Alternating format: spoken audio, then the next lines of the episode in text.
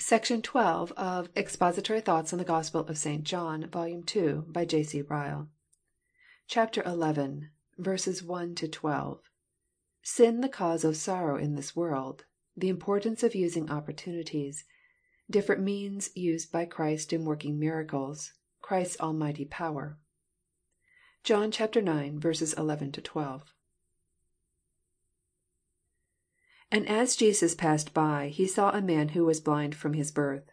And his disciples asked him, saying, Master, who did sin, this man or his parents, that he was born blind? 12 Jesus answered, Neither hath this man sinned, nor his parents: but that the works of God should be made manifest in him. 13 I must work the works of him that sent me, while it is day. The night cometh, when no man can work. As long as I am in the world, I am the light of the world. When he had thus spoken, he spat on the ground, and made clay of the spittle, and he anointed the eyes of the blind man with the clay. And he said unto him, Go, wash in the pool of Siloam, which is by interpretation, Sent. He went his way therefore, and washed, and came seeing.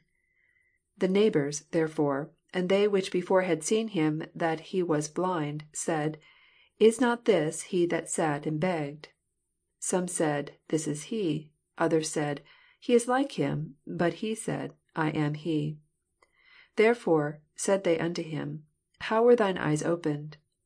20 He answered and said, A man that is called Jesus made clay, and anointed mine eyes, and said unto me, Go to the pool of Siloam, and wash. And I went and washed, and I received sight. 21 Then said they unto him, Where is he? He said, I know not. The chapter we now begin records one of the few great works of Christ, which St. John has reported. It tells us how our Lord gave sight to a man who had been blind from his birth. Here, as elsewhere in this Gospel, we find the circumstances of the miracle narrated with peculiar fulness, minuteness, and particularity. Here, too, as elsewhere, we find the narrative rich in spiritual lessons. We should observe, first, in this passage, how much sorrow sin has brought into the world. A sorrowful case is brought before us. We are told of a man who was blind from his birth. A more serious affliction can hardly be conceived. Of all the bodily crosses that can be laid on man, without taking away life, none perhaps is greater than the loss of sight. It cuts us off from some of the greatest enjoyments of life. It shuts us up within a narrow world of our own. It makes us painfully helpless and dependent on others. In fact, until men lose their eyesight, they never fully realize its value. Now blindness, like every other bodily infirmity, is one of the fruits of sin. If Adam had never fallen, we cannot doubt that people would never have been blind, or deaf, or dumb. The many ills that flesh is heir to, the countless pains and diseases and physical defects to which we are all liable, come in when the curse came upon the earth. By one man sin entered into the world, and death by sin." (Rom. v. 12.) Let us learn to hate sin with a godly hatred, as the root of more than half of our cares and sorrows. Let us fight against it, mortify it, crucify it, and abhor it both in ourselves and others. There cannot be a clearer proof that man is a fallen creature than the fact that he can love sin and take pleasure in it. We should observe, secondly, in this passage, what a solemn lesson Christ gives us about the use of opportunities. He says to the disciples who asked Him about the blind man, " I must work while it is called to day: the night cometh, when no man can work." That saying was eminently true when applied to our Lord Himself. He knew well that His own earthly ministry would only last three years altogether, and knowing this He diligently redeemed the time. He let slip no opportunity of doing works of mercy and attending to His Father's business. Morning, noon, and night. He was always carrying on the work which the Father gave Him to do. It was His meat and drink to do His Father's will and to finish His work. His whole life breathed one sentiment, " I must work: the night cometh when no man can work." The saying is one which should be remembered by all professing Christians. The life that we now live in the flesh is our day. Let us take care that we use it well, for the glory of God and for the good of our souls. Let us work out our salvation with fear and trembling, while it is called to day. There is no work or labour in the grave, toward which we are all fast hastening. Let us pray, and read, and keep our Sabbaths holy, and hear God's word, and do good in our generation, like men who never forget that the night is at hand." Our time is very short. Our daylight will soon be gone. Opportunities once lost can never be retrieved. A second lease of life is granted to no man. Then let us resist procrastination as we would resist the devil. Whatever our hand findeth to do, let us do it with our might. The night cometh when no man can work. We should observe, thirdly, in this passage, what different means Christ used in working miracles on different occasions. In healing the blind man He might, if He had thought fit, have merely touched him with His finger, or given command with His tongue. But He did not rest content with doing so. We are told that He spat on the ground, and made clay of the spittle, and He anointed the eyes of the blind man with the clay. In all these means, of course, there was no inherent healing virtue. But for wise reasons the Lord was pleased to use them. We need not doubt that in this, as in every other action of our Lord, there is an instructive lesson. It teaches us, we may well believe, that the Lord of heaven and earth will not be tied down to the use of any one means or instrumentality. In conferring blessings on man, He will work in His own way, and will allow no one to prescribe to Him. Above all, it should teach those who have received anything at Christ's hands to be careful how they measure other men's experience by their own. Have we been healed by Christ, and made to see and live? Let us thank God for it, and be humbled. But let us beware of saying no other man has been healed, except he has been brought to spiritual life in precisely the same manner. The great question is, Are the eyes of our understanding opened? Do we see? Have we spiritual life? Enough for us, if the cure is effected and health restored. If it is, we must leave it to the great Physician to choose the instrument, the means, and the manner, the clay, the touch, or the command. We should observe, lastly, in this passage, the almighty power that Christ holds in His hands. We see Him doing that which in itself was impossible. Without medicines He cures an incurable case. He actually gives eyesight to one that was born blind. Such a miracle as this is meant to teach an old truth, which we can never know too well. It shows us that Jesus the Saviour of sinners has all power in heaven and earth. Such mighty works could never have been done by one that was merely man. In the cure of this blind man we see nothing less than the finger of God. Such a miracle, above all, is meant to make us hopeful about our own souls and the souls of others. Why should we despair of salvation while we have such a Saviour? Where is the spiritual disease that He cannot take away? He can open the eyes of the most sinful and ignorant, and make them see things they never saw before. He can send light into the darkest heart, and cause blindness and prejudice to pass away. Surely, if we are not saved, the fault will be all our own. There lives at God's right hand One who can heal us, if we apply to Him. Let us take heed lest these solemn words are found true of us. Light is come into the world, but men loved darkness rather than light, because their deeds were evil. Ye will not come to me that ye might have life.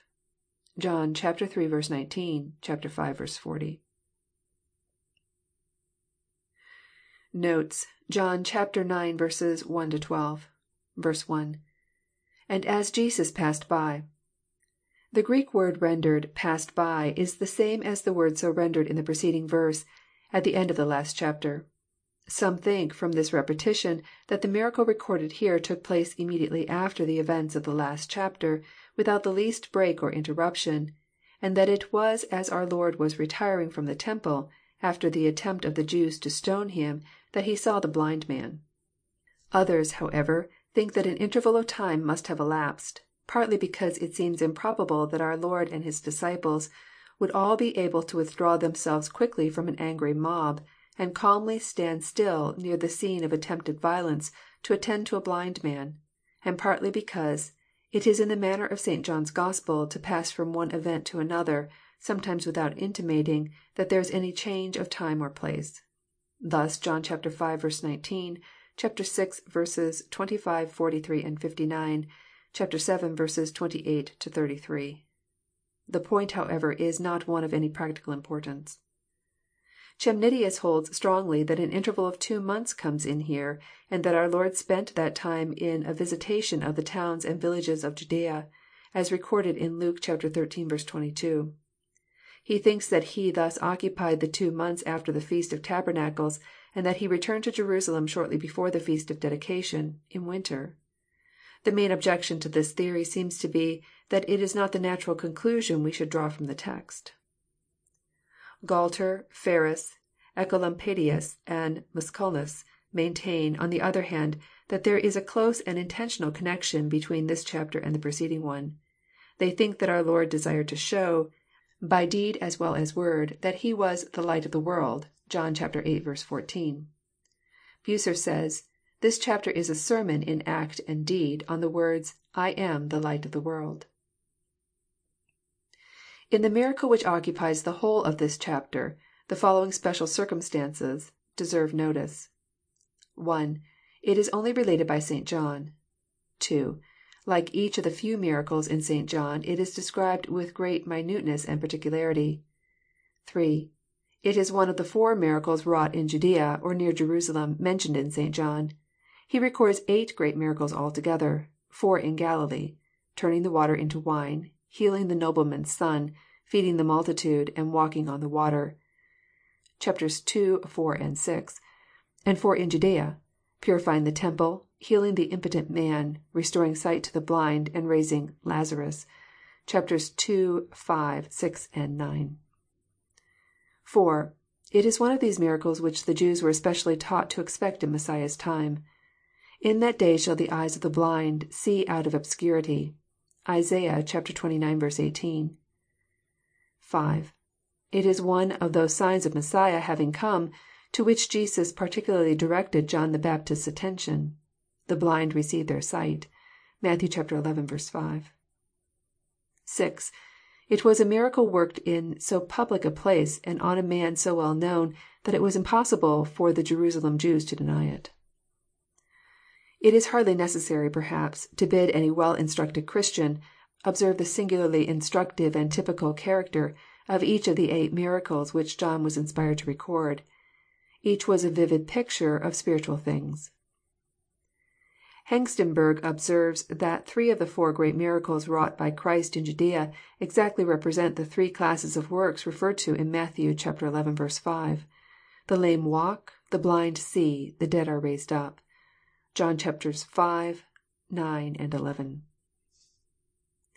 He saw a man blind from his birth.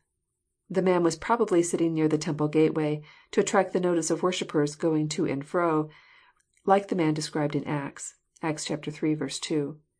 From blindness he would naturally be dependent on charity. The Jewish law specifies the blind as peculiarly deserving of attention. (Lev. xix. 14; Deut. xxvii. 18.) To give sight to one who had not lost the use of his eyes, by disease or accident, but had never seen at all, was of course a mighty miracle. Let it be noted that our Lord saw the blind man, and healed him of His own free will, unasked and unexpectedly. As in the case of the impotent man, (John v. 6,) He did not wait to be entreated, but was Himself the first to move.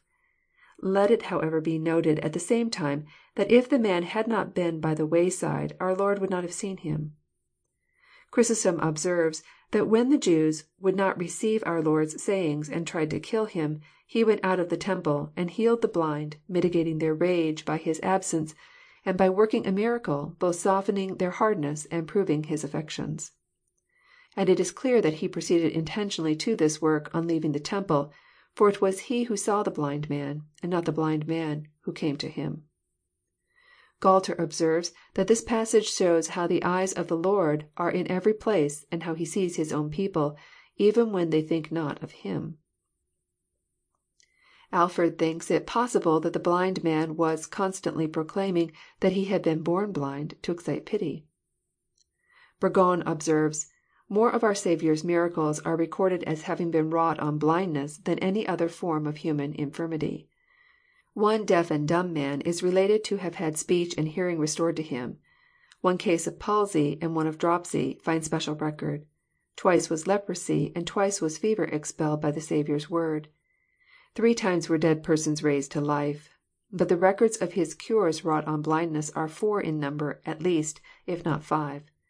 (See Matt. xii. 22.)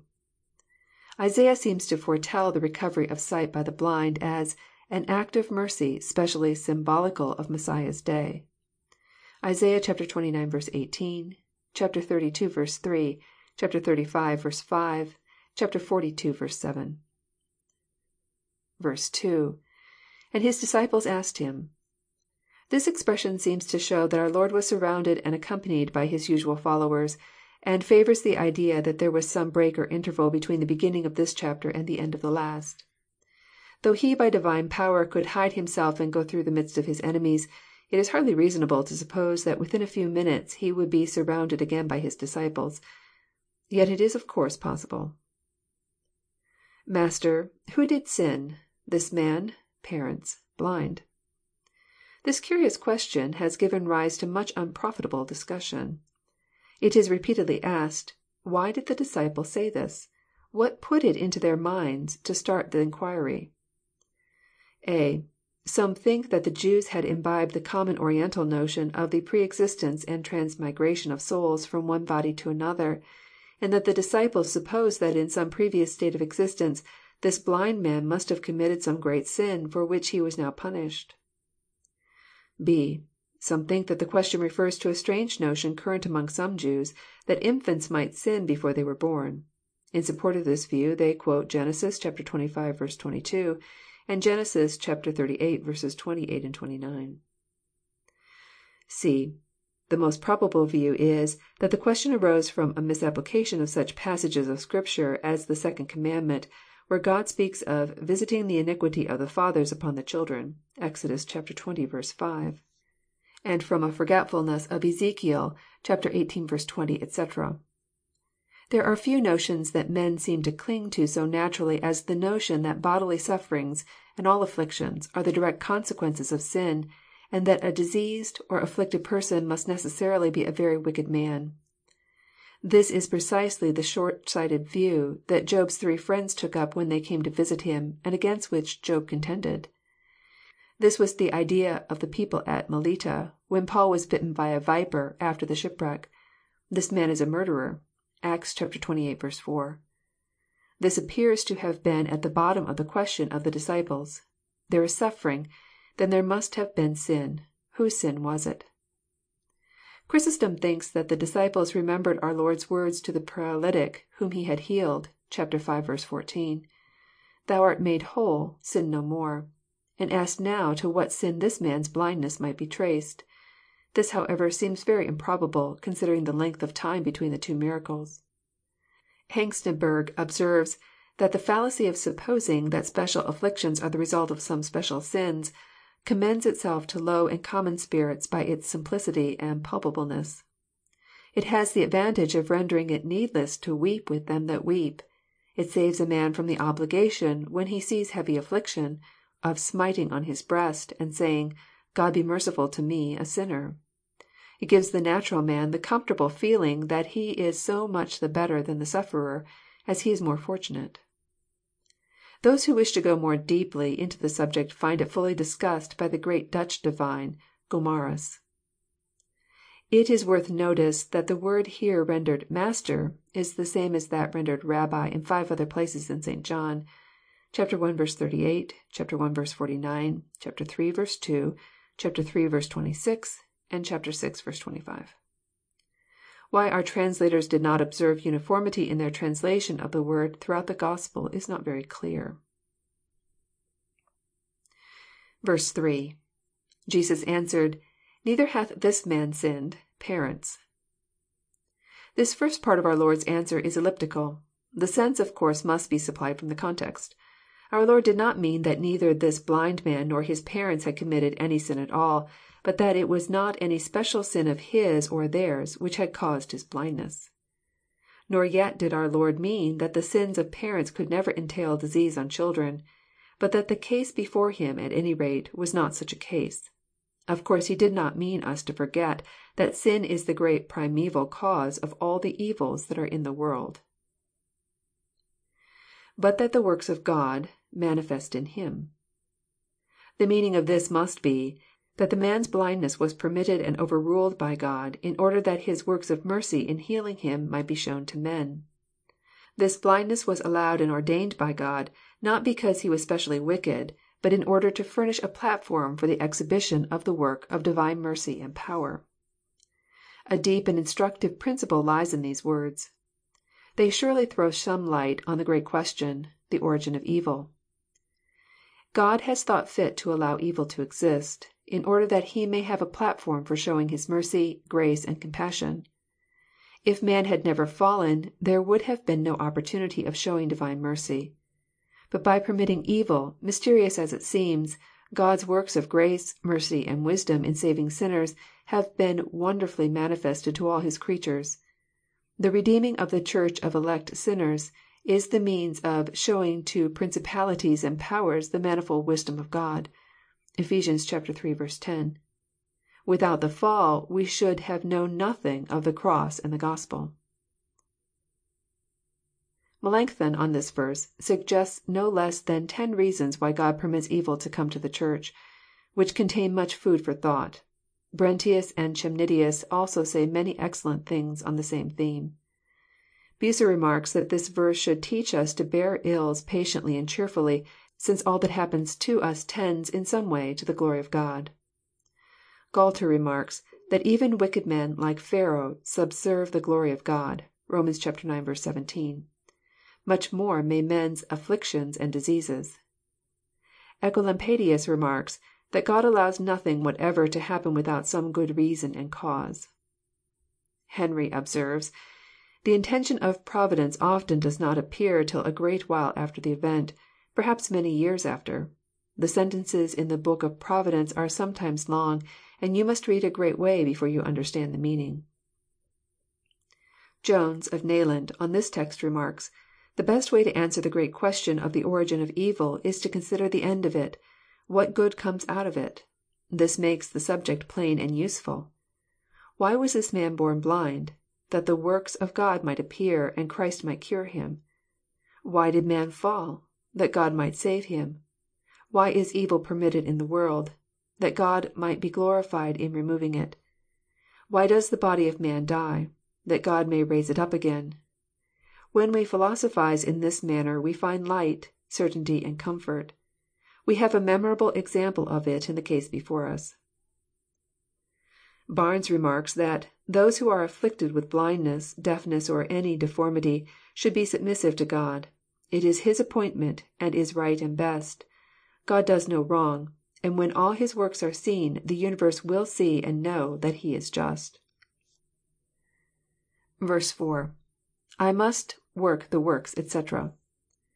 The connection between this verse and the preceding one seems to be in the word " works." It is as though our Lord said, " Healing the blind man is one of the great works which God has appointed for Me to do, and I must do it during the day, or short period of My ministry. This blindness was ordained by my Father to be a means of showing forth my Divine power." The expression, " while it is day," and the night cometh," must probably be interpreted with special reference to our Lord's ministry on earth. While He was with His disciples, speaking, teaching, and working miracles, it was comparatively day." His little Church basked in the full sunlight of His Divine presence, and saw and learned countless wonderful things. When He ascended up on high, it became comparatively night. Just as in night no man can work, so when Christ left the world the visible proof of His Divine mission, which the disciples had so long enjoyed and seen, could no longer be given. The proverbial saying, " No man can work in the night," would be verified. These limits to the application of the figure must be carefully remembered.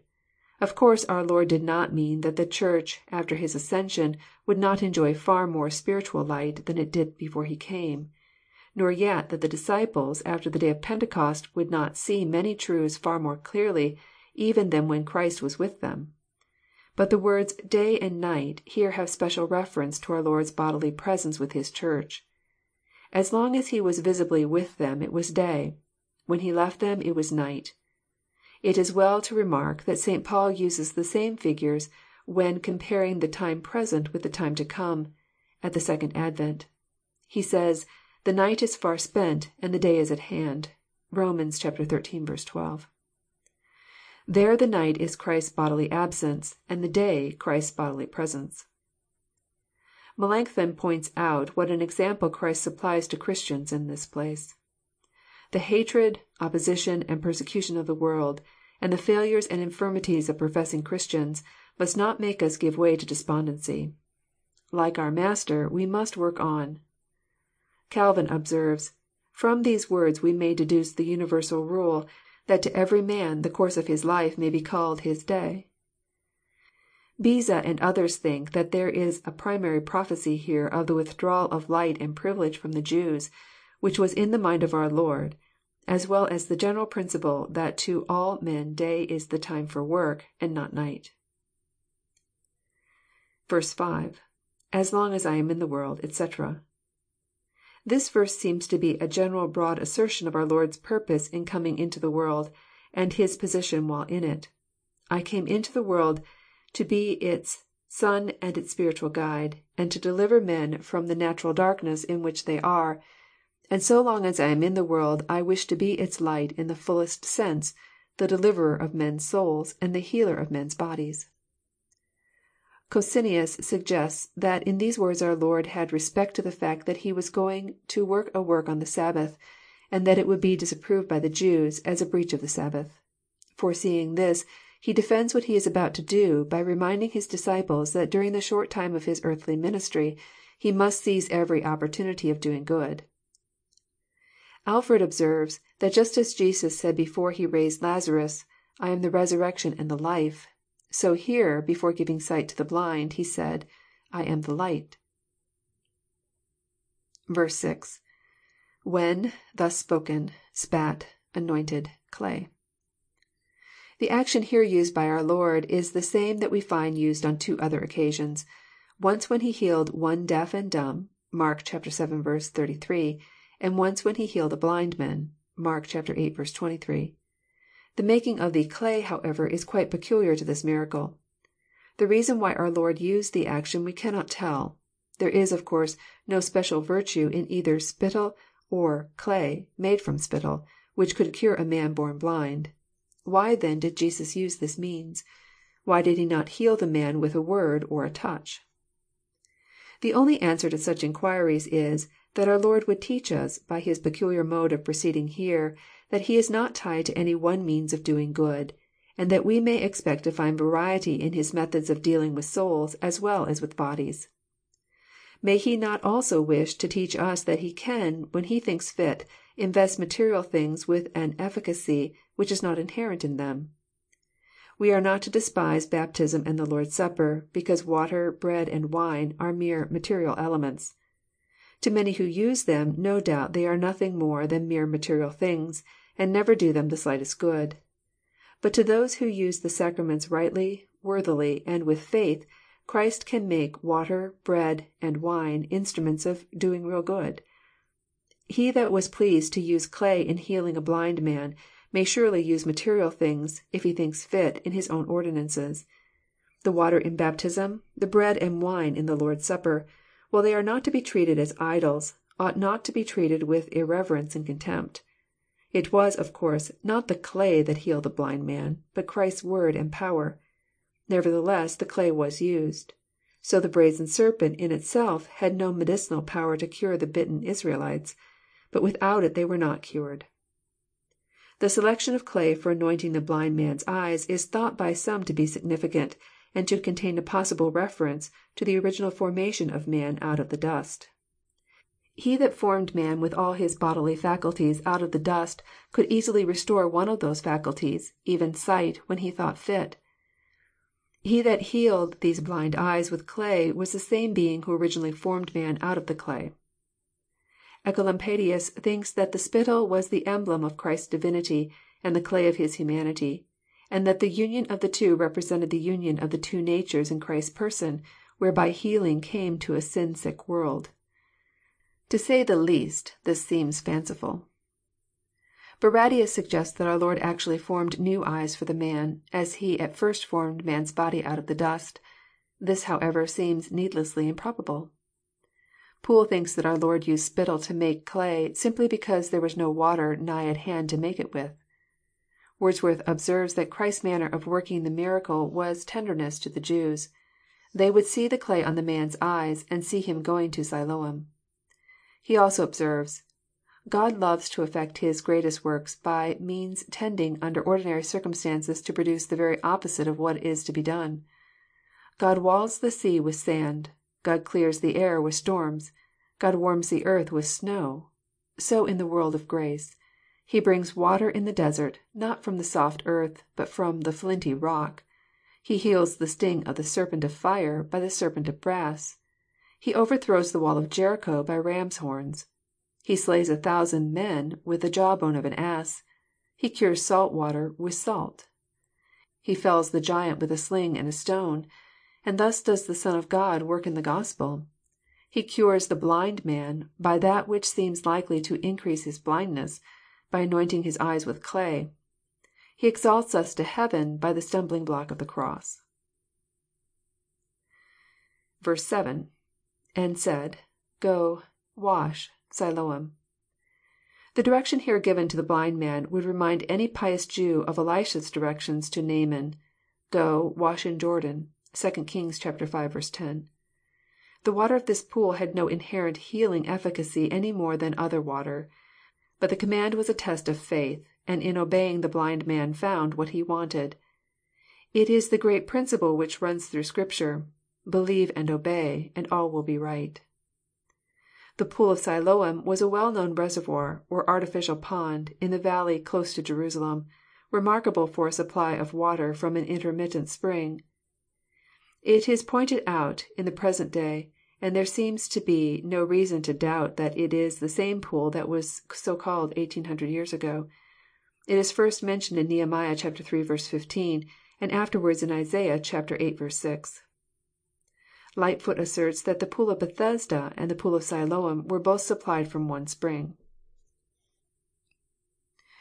[Which is by interpretation... sent.] There is undeniable difficulty about this sentence. It is naturally asked, Why is this parenthetical explanation inserted by St. John? Why are we specially told that the word Siloam means sent, or he that was sent? The most probable answer seems to be, that the name of the fountain was meant to refer the blind man's mind to the Messiah, whom God had sent. All pious Jews would understand the expression which so frequently occurs in John's Gospel, Him whom God hath sent," to point to Messiah.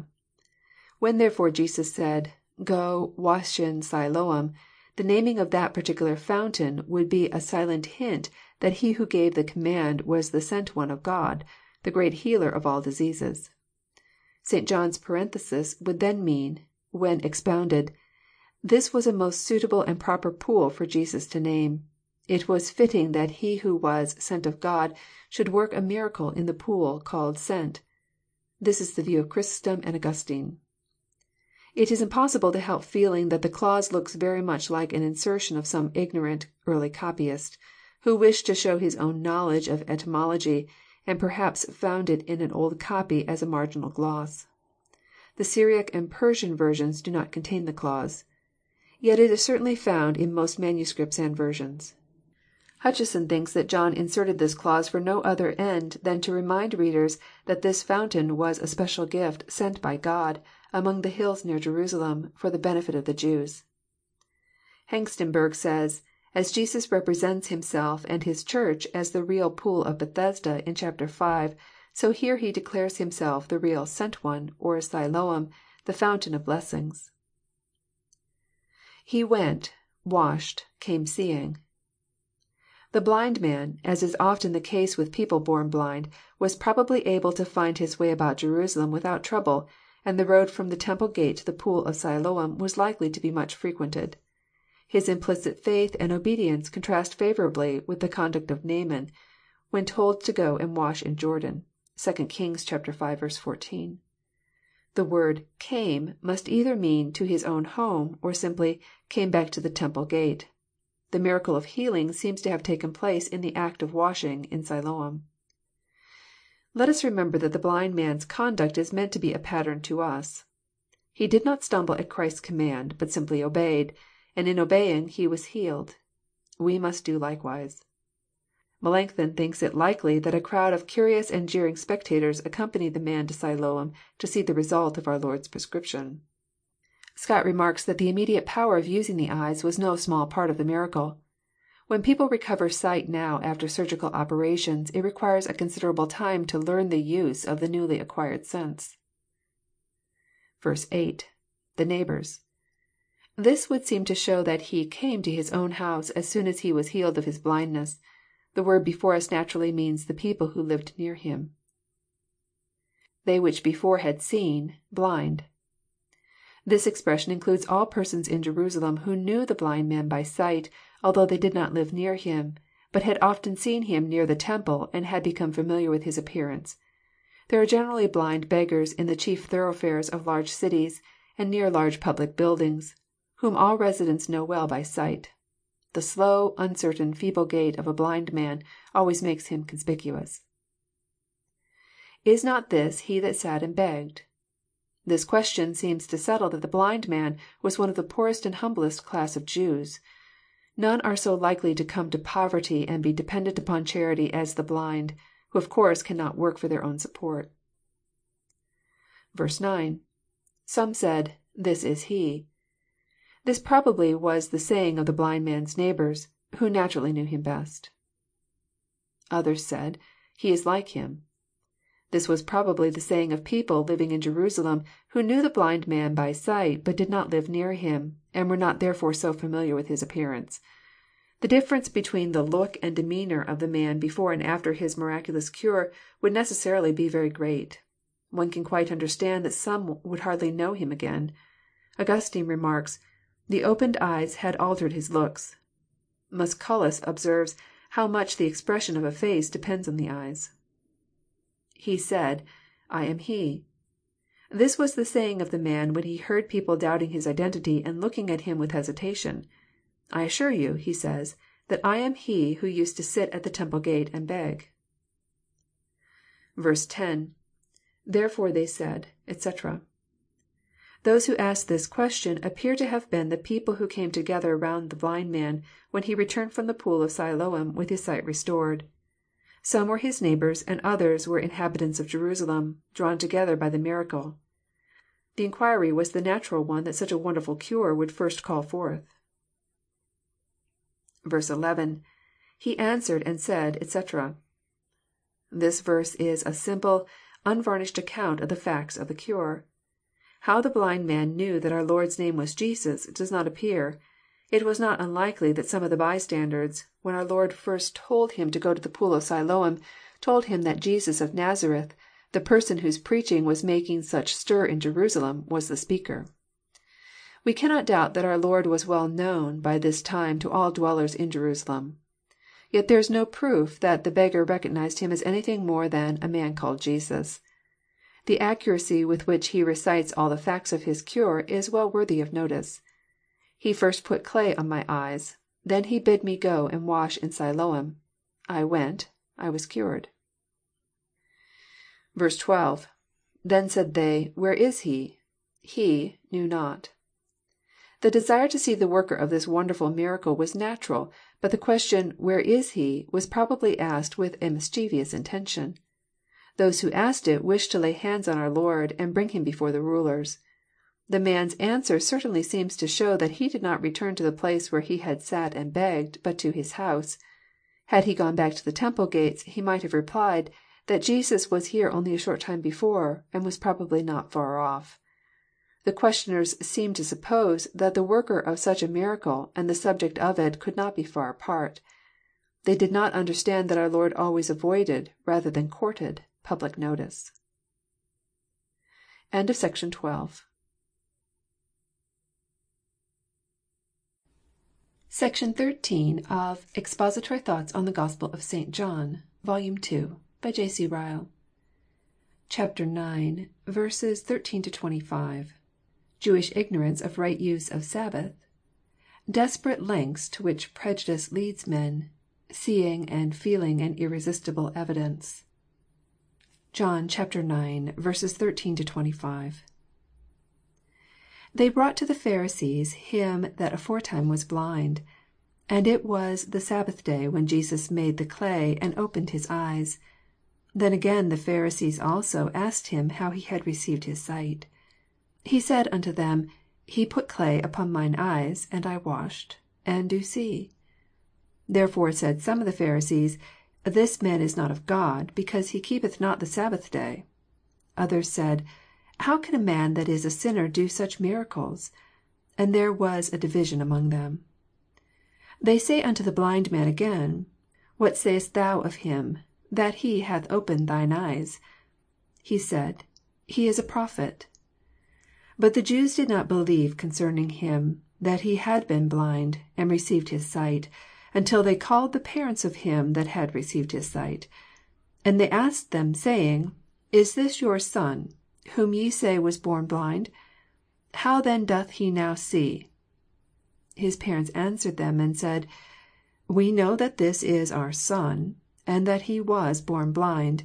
But by what means he now seeth, we know not. Or who hath opened his eyes, we know not. He is of age, ask him. He shall speak for himself. These words spake his parents, because they feared the Jews. For the Jews had agreed already, that if any man did confess that he was Christ, he should be put out of the synagogue. Therefore said his parents, He is of age, ask him. They again called the man that was blind, and said unto him, Give God the praise: we know that this man is a sinner. He answered and said, Whether he be a sinner or no, I know not. One thing I know, that, whereas I was blind, now I see. These verses show us how little the Jews of our Lord's time understood the right use of the Sabbath day. We read that some of the Pharisees found fault because a blind man was miraculously healed on the Sabbath. They said, This man is not of God, because he keepeth not the Sabbath day. A good work had manifestly been done to a helpless fellow creature. A heavy bodily infirmity had been removed. A mighty act of mercy had been performed. But the blind hearted enemies of Christ could see no beauty in the act. They called it a breach of the fourth commandment. These would be wise men completely mistook the intention of the Sabbath. They did not see that it was made for man, and meant for the good of man's body, mind, and soul. It was a day to be set apart from others, no doubt, and to be carefully sanctified and kept holy. But its sanctification was never intended to prevent works of necessity and acts of mercy. To heal a sick man was no breach of the Sabbath day.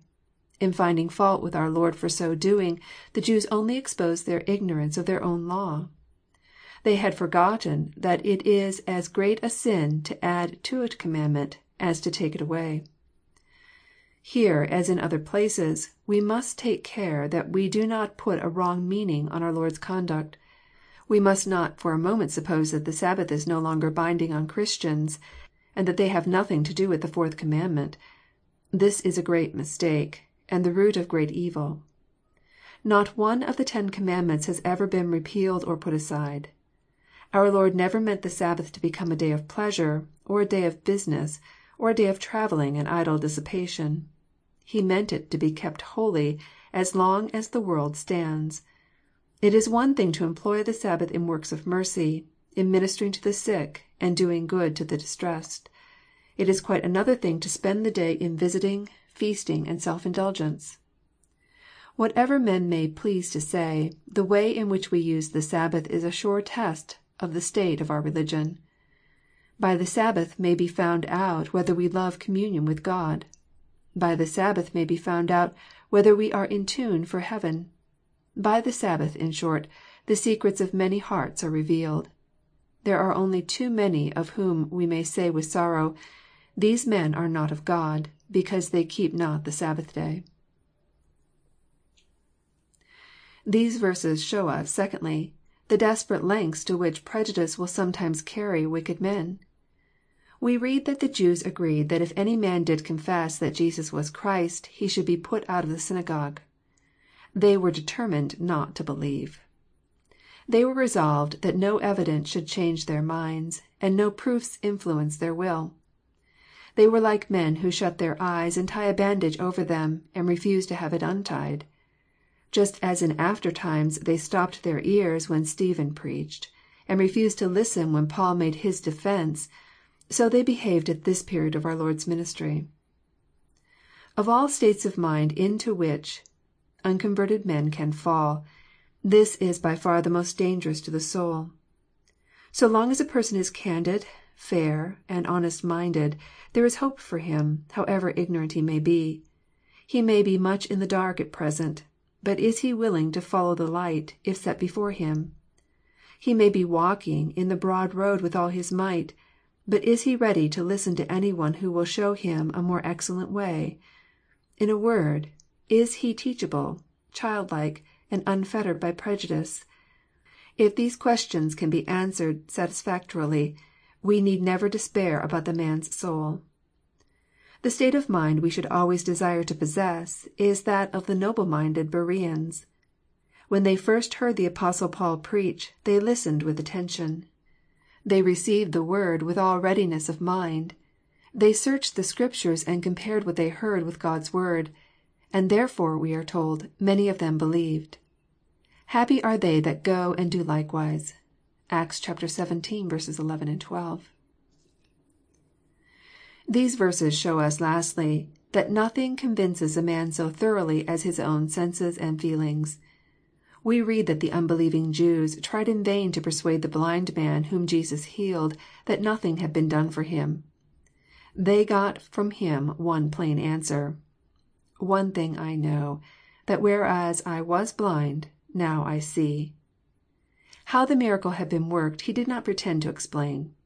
Whether the person who had healed him was a sinner he did not profess to know.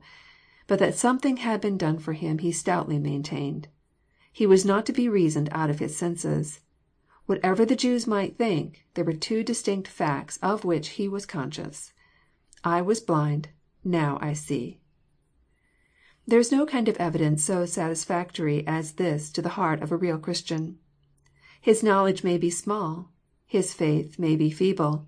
His doctrinal views may be at present confused and indistinct. But if Christ has really wrought a work of grace in his heart by His Spirit, he feels within him something that you cannot overthrow. I was dark, and now I have light. I was afraid of God, and now I love Him. I was fond of sin, and now I hate it. I was blind, and now I see. Let us never rest till we know and feel within us some real work of the Holy Ghost. Let us not be content with the name and form of Christianity. Let us desire to have true experimental acquaintance with it. Feelings, no doubt, are deceitful, and are not everything in religion. But if we have no inward feelings about spiritual matters, it is a very bad sign. The hungry man eats, and feels strengthened. The thirsty man drinks, and feels refreshed. Surely the man who has within him the grace of God ought to be able to say, " I feel its power."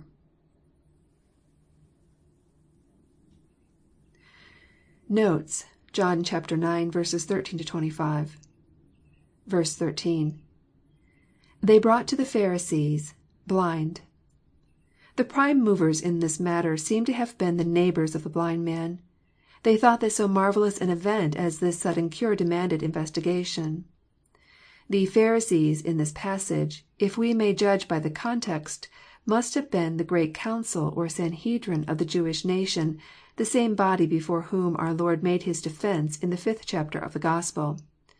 At any rate we can hardly imagine any other body at Jerusalem excommunicating a man. (See verse 34.)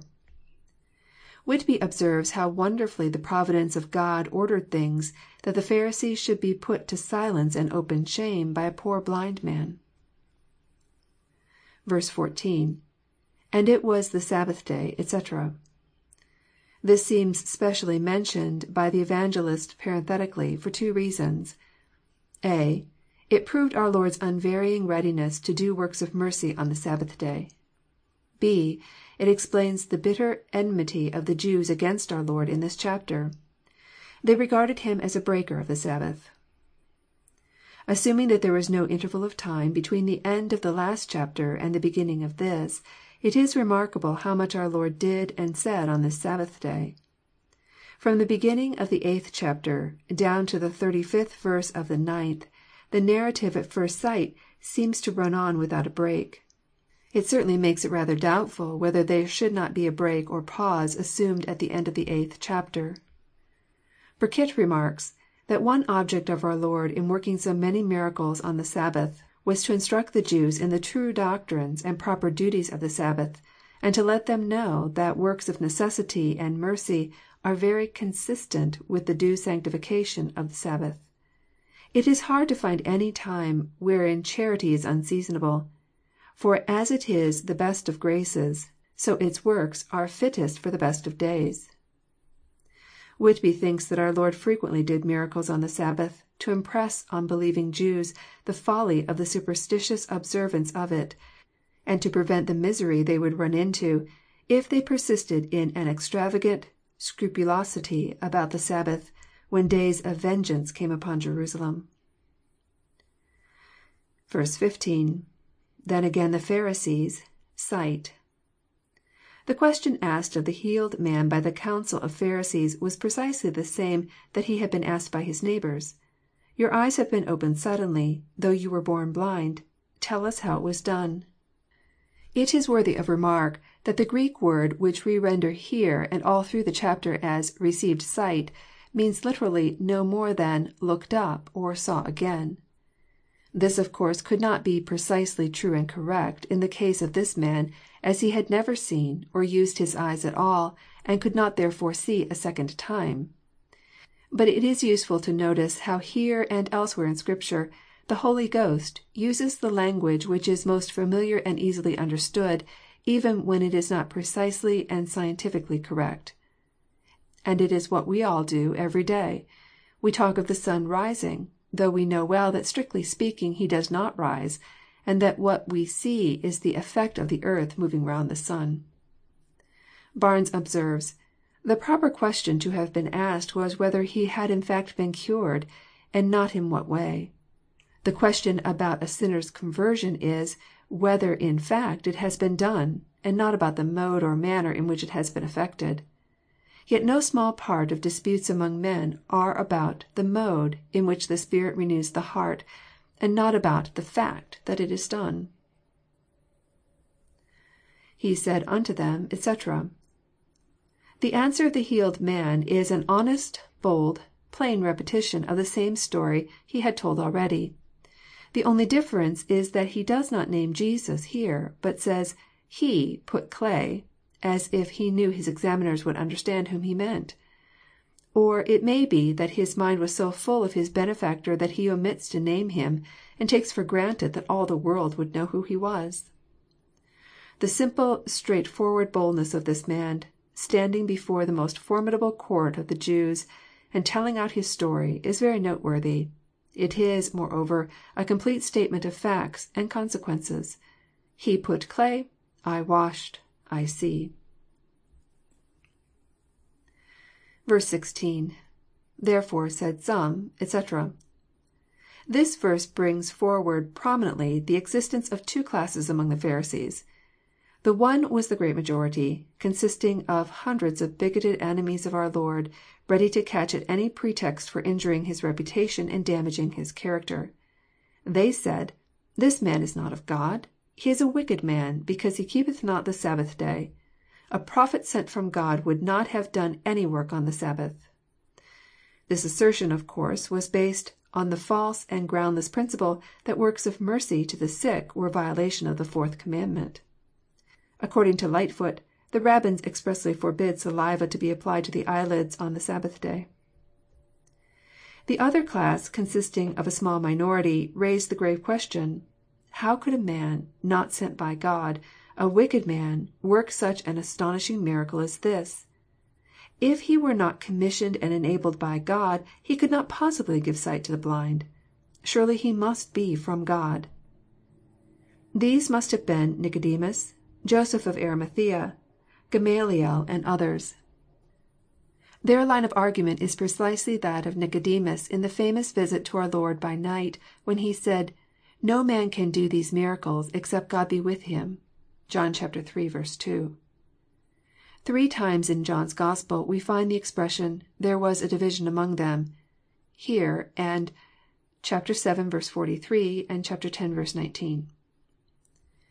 The hesitating manner in which the better class of the council raise the question here, " How can a man," etc., is strongly indicative of a timid minority, who felt that the stream of feeling was all against them.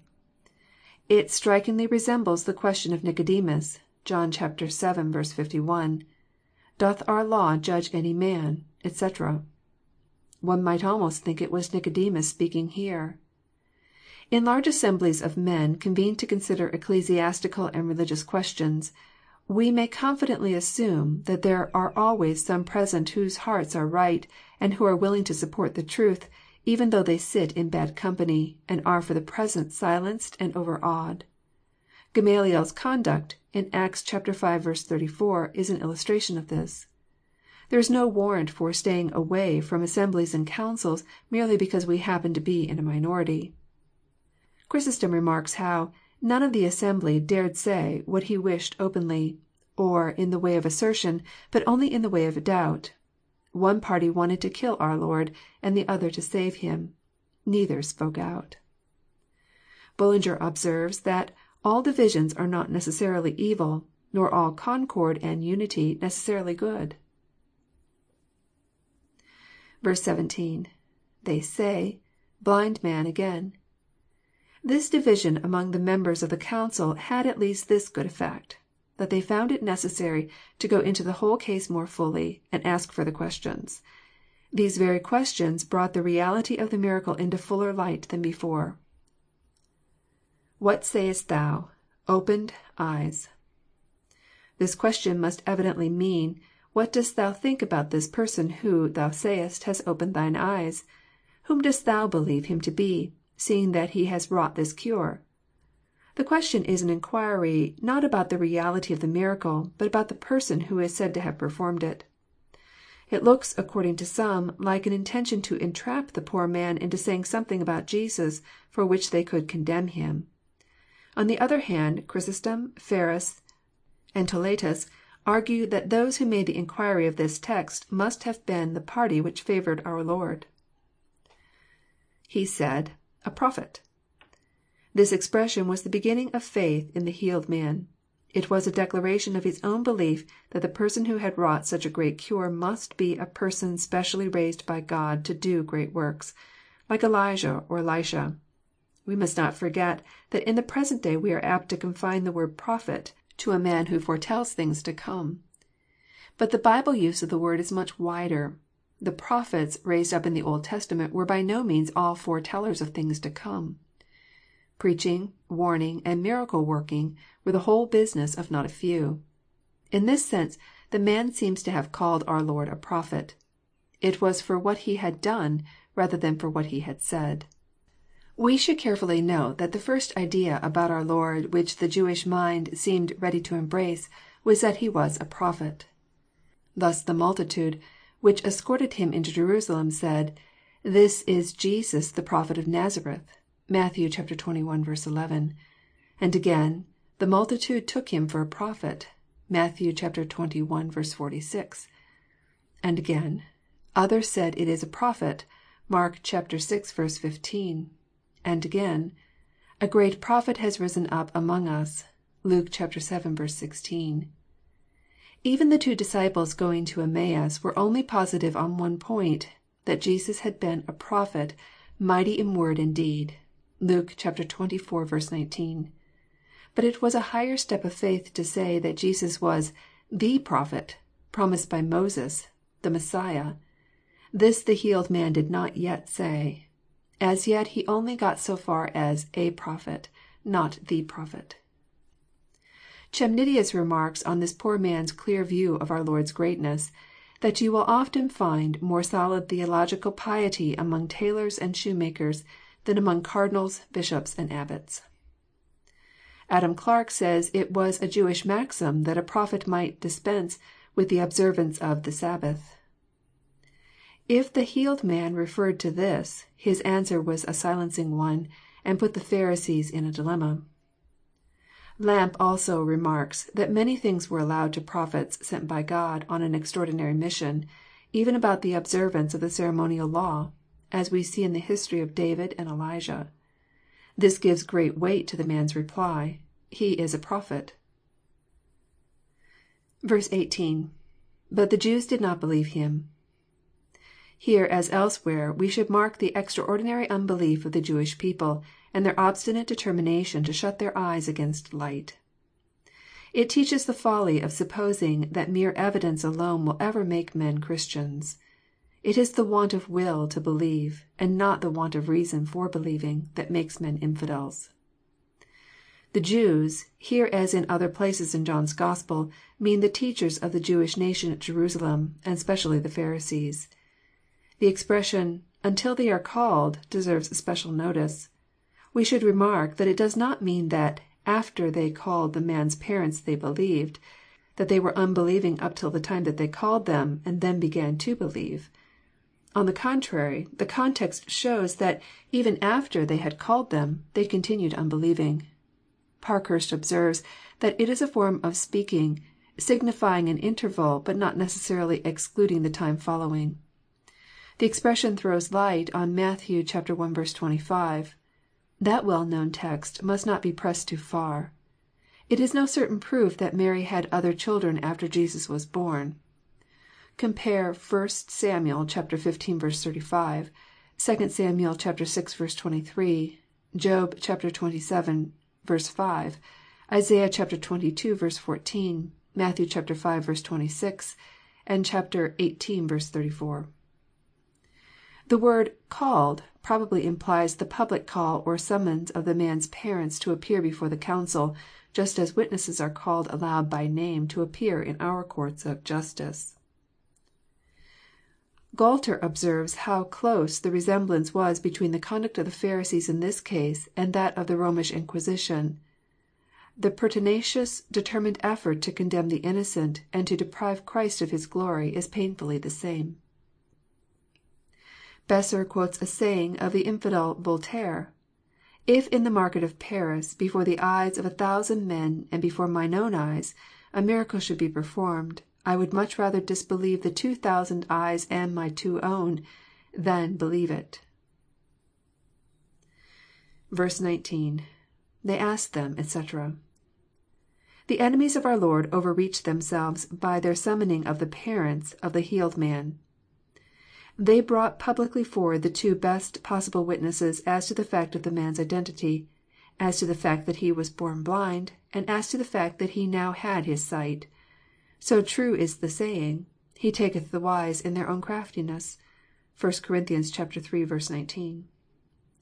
Chrysostom thinks that the expression, " whom ye say," insinuated that they supposed the parents to be impostors, and that they were acting deceitfully, and plotting on behalf of Christ, by spreading a report that their son was born blind. The language of this verse seems to show that the healed man and his parents were at first confronted, and that the Pharisees pointed to him and asked, " Is he your son? " 20. — [His parents answered, etc.'] The father and mother of the blind man made a plain statement of facts, that could not be contradicted. They placed it beyond a doubt that the man now standing before the Sanhedrim was one who, from the best possible evidence, they knew had been born blind. The fact of having a blind child is one about which no parent could be mistaken. 21. — [By what means, who hath opened, we know not.] These words of the healed man's parents were probably the simple truth. The time was so short since the cure was wrought that they might well be ignorant of the manner of it. Hastily summoned before the Sanhedrim, they might well have had no opportunity of conversing with their son, and as yet may have known nothing of the miracle. [He is of age, etc.'] These words show the determination of the parents to have nothing more to do with their son's case than they could possibly help. They evidently regarded the council with the same undefined dread with which men at one time regarded the Inquisition in Spain. The word " age " is the same Greek word that in Matt. vi. 27, is translated " stature." It is highly probable that in that text it would have been better rendered " age," as here. The words He, Him, and Himself in this clause are all emphatic, and all might be rendered Himself. A man was reckoned of age by the Jews when he was thirty. 22. — [These words spake...feared...Jews.] The sentence must refer to the latter part of the preceding verse.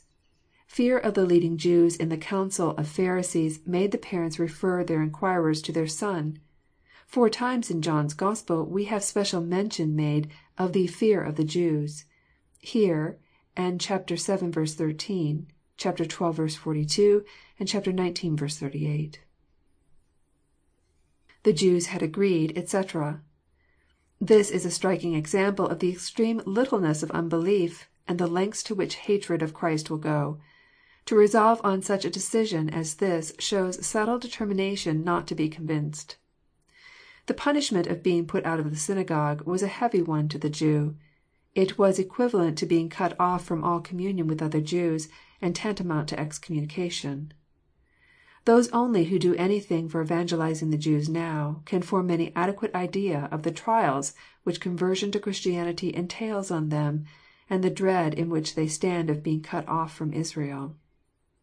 Trench says :" We must not understand that the Sanhedrim had formally declared Jesus to be an impostor, and a false Christ, but only that so long as the truth or falsehood of His claim to be the Messiah was not clear, and they, the great tribunal, had not given a decision, none were to anticipate that decision, and the penalty of premature confession was to be excommunicated."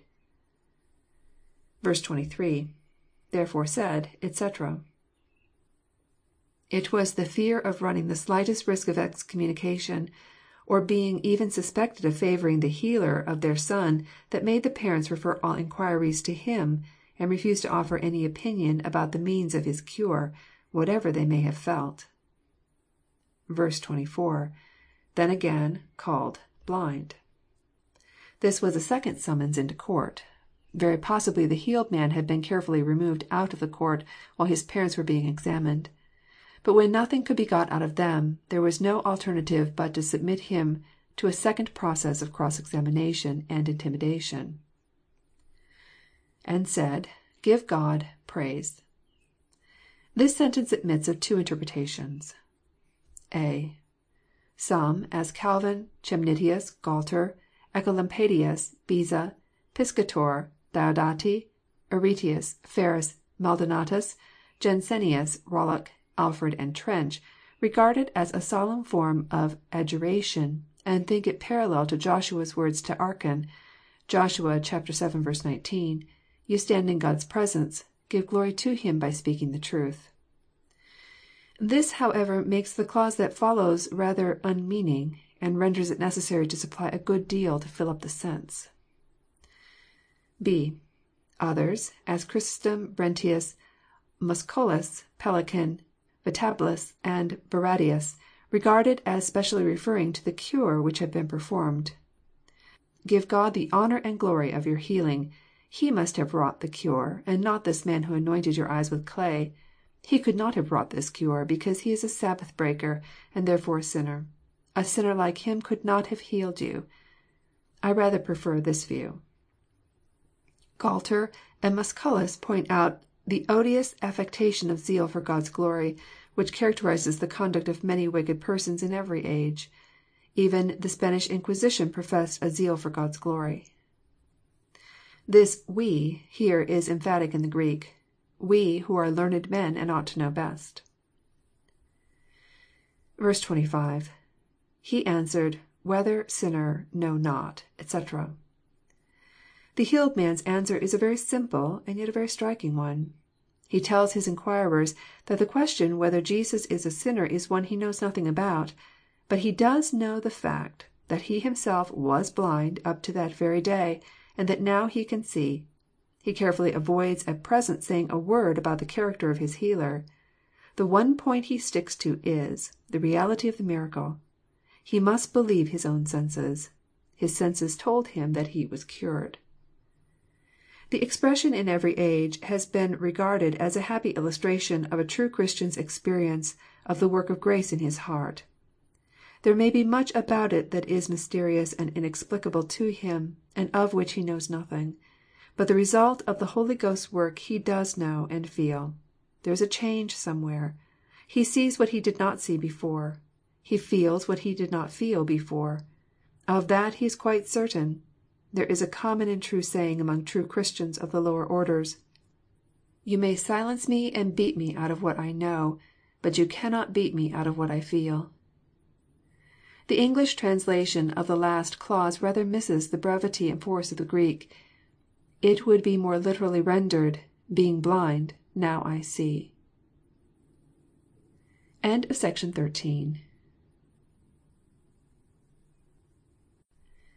Section 14 of Expository Thoughts on the Gospel of St. John, Vol. II., by J. C. Ryle. CHAPTER IX. 26 — 41. Poor men sometimes wiser than the rich. Cruelty of unconverted men. Danger of knowledge if not rightly used. John ix. 26 — 41. Then said they unto him again, What did he do to thee? how opened he thine eyes? 2 He answered them, I have told you already, and ye did not hear: wherefore would ye hear it again? will ye also be his disciples? 3 Then they reviled him, and said, Thou art his disciple, but we are Moses' disciples. 4 We know that God spake unto Moses: as for this fellow, we know not from whence he is. 5 The man answered and said unto them, Why, herein is a marvellous thing, that ye know not from whence he is, and yet he hath opened mine eyes. 6 Now we know that God heareth not sinners: but if any man be a worshipper of God, and doeth his will, him he heareth. Since the world began was it not heard that any man opened the eyes of one that was born blind? If this man were not of God, he could do nothing. 8 They answered and said unto him, Thou wast altogether born in sins, and dost thou teach us? And they cast him out. 9 Jesus heard that they had cast him out: and when he had found him, he said unto him, Dost thou believe in the Son of God 7 He answered and said, Who is he, Lord, that I might believe on him? 10 And Jesus said unto him, Thou hast both seen him, and it is he that talketh with thee. And he said, Lord, I believe: and he worshipped him. 11 And Jesus said, For judgment I am come into this world, that they which see not might see, and that they which see might be made blind. 12 And some of the Pharisees which were with him heard these words, and said unto him, Are we blind also? 13 And Jesus said unto them, If ye were blind, ye should have no sin: but now ye say, We see; therefore your sin remaineth. We see in these verses how much wiser the poor sometimes are than the rich. The man whom our Lord healed of his blindness was evidently a person of very humble condition. It is written that he was one who sat and begged." (See verse 8.) Yet he saw things which the proud rulers of the Jews could not see, and would not receive. He saw in our Lord's miracle an unanswerable proof of our Lord's Divine commission. If this man were not of God, he cries, he could do nothing. In fact, from the day of his cure his position was completely altered. He had eyes, and the Pharisees were blind. The same thing may be seen in other places of Scripture. The servants of Pharaoh saw the finger of God in the plagues of Egypt, when their master's heart was hardened. The servants of Naaman saw the wisdom of Elisha's advice when their master was turning away in a rage. The high, the great, and the noble are often the last to learn spiritual lessons. Their possessions and their position often blind the eyes of their understanding, and keep them back from the kingdom of God. It is written that " not many wise men after the flesh, not many mighty, not many noble, are called." (1 Cor. i. 26.) The Christian poor man never need be ashamed of his poverty. It is a sin to be proud, and worldly minded, and unbelieving; but it is no sin to be poor. The very riches which many long to possess are often veils over the eyes of men's souls, and prevent their seeing Christ. The teaching of the Holy Ghost is more frequently to be seen among men of low degree than among men of rank and education. The words of our Lord are continually proved most true, " How hardly shall they that have riches enter into the kingdom of God." Thou hast hid these things from the wise and prudent, and hast revealed them unto babes." (Mark x. 23; Matt. xi. 25.) We see, secondly, in these verses, how cruelly and unjustly unconverted men will sometimes treat those who disagree with them. When the Pharisees could not frighten the blind man who had been cured, they expelled him from the Jewish Church. Because he manfully refused to deny the evidence of his own senses, they excommunicated him, and put him to an open shame. They cast him out as a heathen man and a publican. The temporal injury that such treatment did to a poor Jew is very great indeed. It cut him off from the outward privileges of the Jewish Church. It made him an object of scorn and suspicion among all true Israelites. But it could do no harm to his soul. That which wicked men bind on earth is not bound in heaven. The curse " causeless shall not come." (Prov. xxvi. 2.) The children of God in every age have only too frequently met with this treatment. Excommunication, persecution, and imprisonment have generally been favourite weapons with ecclesiastical tyrants. Unable, like the Pharisees, to answer arguments, they have resorted to violence and injustice. Let the child of God console himself with the thought that there is a true Church, out of which no man can cast him, and a Church membership which no earthly power can take away. He only is blessed whom Christ calls blessed, and he only is accursed whom Christ shall pronounce accursed at the last day. We see, thirdly, in these verses, how great is the kindness and condescension of Christ. No sooner was this poor blind man cast out of the Jewish Church than Jesus finds him and speaks words of comfort. He knew full well how heavy an affliction excommunication was to an Israelite, and at once cheered him with kind words. He now revealed himself more fully to this man than he did to any one except the Samaritan woman. In reply to the question, " Who is the Son of God?" he says plainly, " Thou hast both seen Him, and it is He that talketh with thee." We have here one among many beautiful illustrations of the mind of Christ. He sees all that His people go through for His sake, and feels for all, from the highest to the lowest. He keeps account of all their losses, crosses, and persecutions. Are they not all written in His book? (Psalm lvi. 8.) He knows how to come to their hearts with consolation in their time of need and how to speak peace to them when all men seem to hate them. The time when men forsake us is often the very time when Christ draws near, saying, " Fear thou not, for I am with thee: be not dismayed, for I am thy God: I will strengthen thee: yea, I will help thee: yea, I will uphold thee with the right hand of my righteousness." (Isaiah xli. 10.) We see, lastly, in these verses, how dangerous it is to possess knowledge, if we do not make good use of it. The rulers of the Jews were fully persuaded that they knew all religious truth. They were indignant at the very idea of being ignorant and devoid of spiritual eyesight. " Are we blind also? " they cried. And then came the mighty sentence, " If ye were blind, ye should have no sin: but now ye say, We see: therefore your sin remaineth." Knowledge undoubtedly is a very great blessing. The man who cannot read, and is utterly ignorant of Scripture, is in a pitiable condition. He is at the mercy of any false teacher who comes across him, and may be taught to take up any absurd creed, or to follow any vicious practice. Almost any education is better than no education at all. But when knowledge only sticks in a man's head, and has no influence over his heart and life, it becomes a most perilous possession; and when, in addition to this, its possessor is self conceited and self satisfied, and fancies he knows everything, the result is one of the worst states of soul into which man can fall.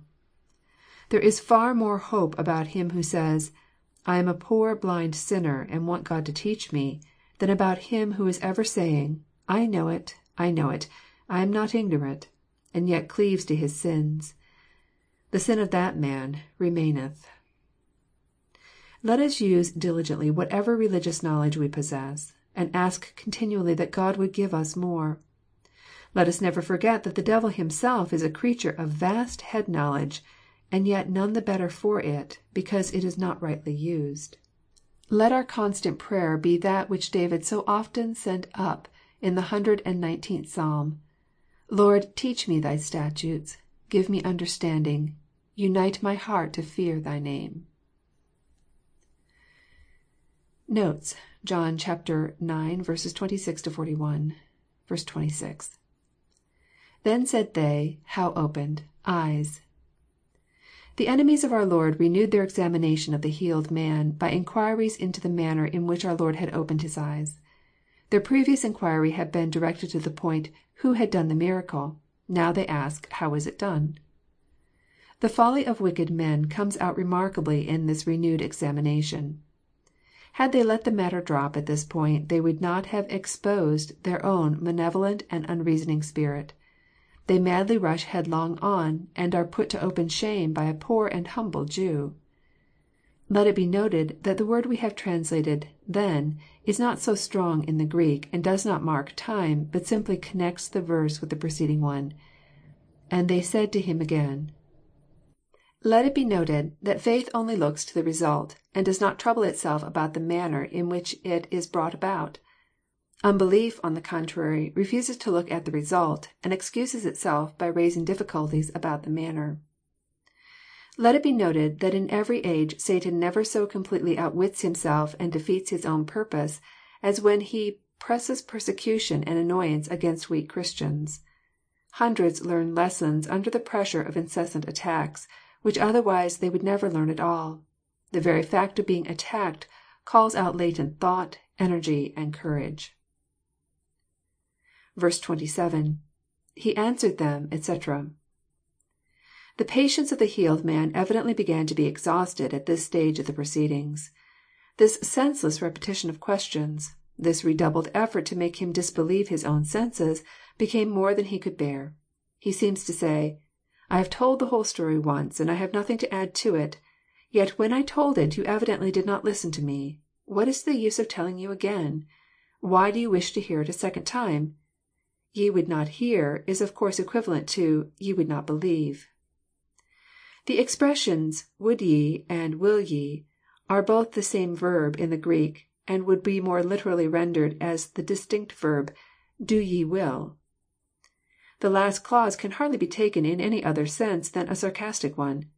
It could hardly be a grave question. It was the natural sarcastic remark of a man wearied, irritated, and provoked by a long drawn out teasing repetition of questions. One might almost think from your repeated, anxious questions that you yourselves want to be Christ's disciples. Chrysostom remarks, " How strong is truth, and how weak is falsehood Truth, though she take hold only of ordinary men, maketh them appear glorious. Falsehood, even with the strong, makes them appear weak." 28. — [Then they reviled him, etc.'] Here we see how one sharp word leads to another. Sarcasm from the lips of the healed man produces abuse and reviling from his examiners. They were evidently indignant at the very idea of such wise men as they were becoming disciples of Jesus. Thou poor ignorant creature, and such as thou are disciples of Jesus, but we are not such fools. We are disciples of Moses, and want no other teacher. And yet in their blindness they did not see, and would not understand, that Jesus was the very Saviour of whom Moses had written, and that every true disciple of Moses must necessarily be a disciple of Jesus. So easy is it to talk high sounding, ignorant phrases in religion, and yet be utterly in the dark. Brentius remarks how ready men are to maintain that they hold the old religion of their fathers, while in reality they do not know what it was. Thus the Pharisees talked of Moses, as if Moses was contrary to Christ. The Romanist does just the same when he talks of the old religion. He knows not what the old religion was. Ferus points out how many of the words of Moses' law these men forgot and despised, even while they boasted of being his disciples, as Levit. xix. 14; Exod. xxiii. 7. 29. — [We know that God spake, etc.'] The meaning of this sentence seems to be, We know that God commissioned Moses to be a lawgiver and teacher, and that, in following Moses, we are pleasing God. But as for this Jesus, we know not who has commissioned Him, or who sent Him to teach, or by what authority He preaches and works miracles. In a word, we see no proof that He has come from God. We are not satisfied that He has any divine commission. The expression, from whence He is," in this place cannot be interpreted as meaning, from what place." It must signify our Lord's commission, who sent Him, and by whose authority He acts. So in another place, the baptism of John, whence was it? (Luke xx. 4,) means, whence had it authority? We should note here how firmly implanted it was in the Jewish mind that Moses had received a revelation from God. God spoke to Moses. 30. — [The man answered, etc.'] In this verse the healed man begins a simple, yet unanswerable argument which completely silenced his examiners. There is something very wonderful in this. It is an unmistakable fact that this person has opened my eyes. He has, in short, worked an astonishing miracle. And yet, in the face of this miracle, you say that you do not know whence he is, or who gave him his power. The word ye is here emphatical. You, who are learned men and rulers and teachers, might have been expected to know whence this man comes. 31. — [Now we know that, etc.'] In this verse the healed man continues his chain of reasoning. We all know, and it is an admitted principle among us, that God does not hear the prayer of wicked people, and give wicked people power to work miracles. The only people whom He hears and enables to do great works are people who fear God, and habitually do God's will. The expression " now," in this verse, perhaps conveys too strong an idea of the meaning of the Greek word.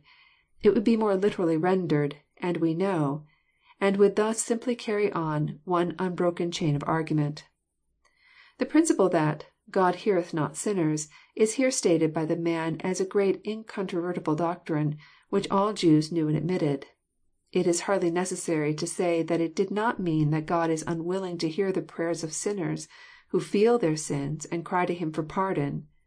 It applies to sinners who do not feel their sins, and are living in sin, and are impenitent.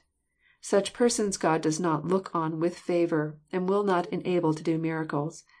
That God will not hear impenitent sinners is taught in such texts as Job xxvii. 9, xxxv. 12, Psalm xviii. 41, Psalm xxxiv. 15, Psalm lxvi. 18, Proverbs i. 28, xv. 29, xxviii. 9. Isaiah l. 15, Jeremiah xi. 11, verse eleven; chapter 14, verse 12, Ezekiel viii. 18, Micah iii. 4, Zechariah vii. 13.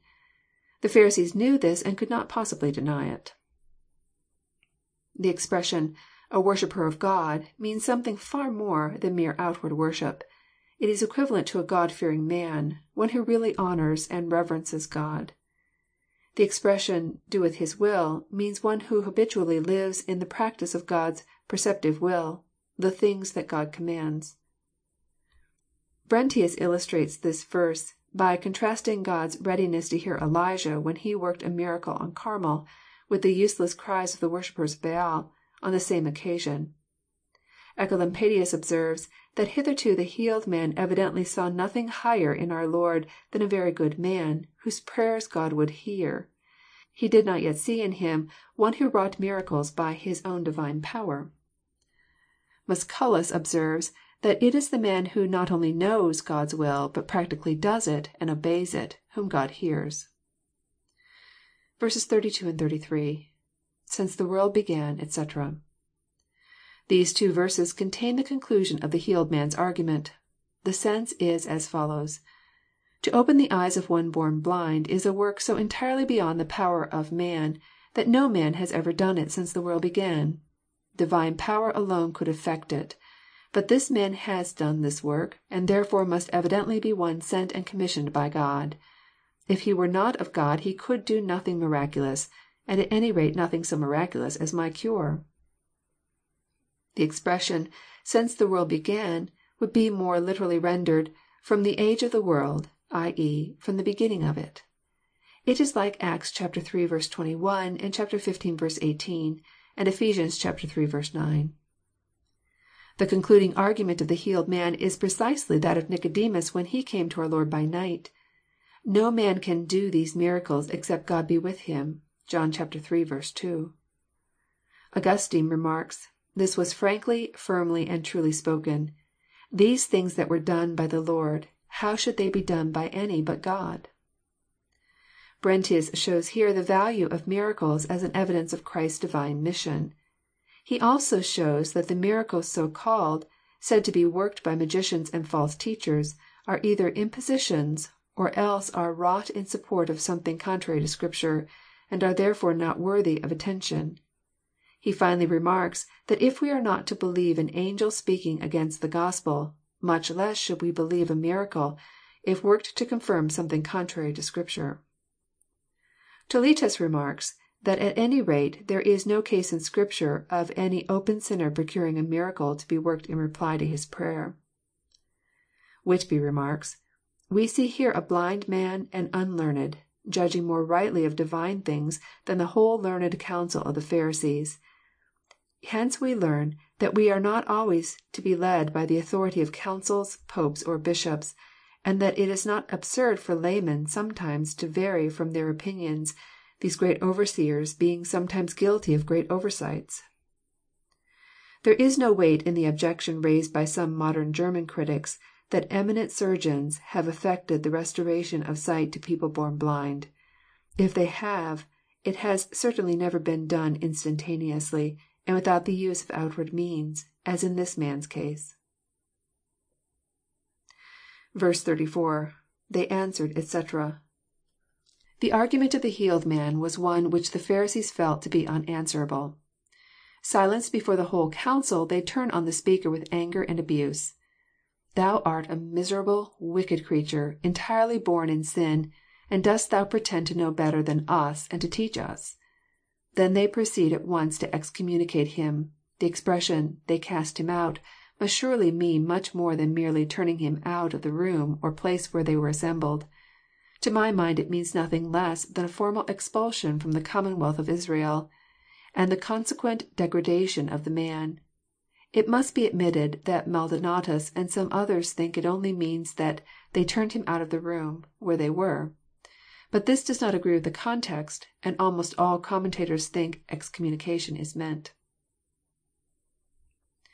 It is held by many that the expression, " born in sin," was used with special reference to the healed man's own infirmity of blindness. Thy very blindness shows thee to have been a very wicked man. It is God's stamp on thy wickedness. Body and soul are both polluted by sin. There may be a latent reference to the vulgar error referred to at verse 2, that blindness was an evidence of God's special displeasure.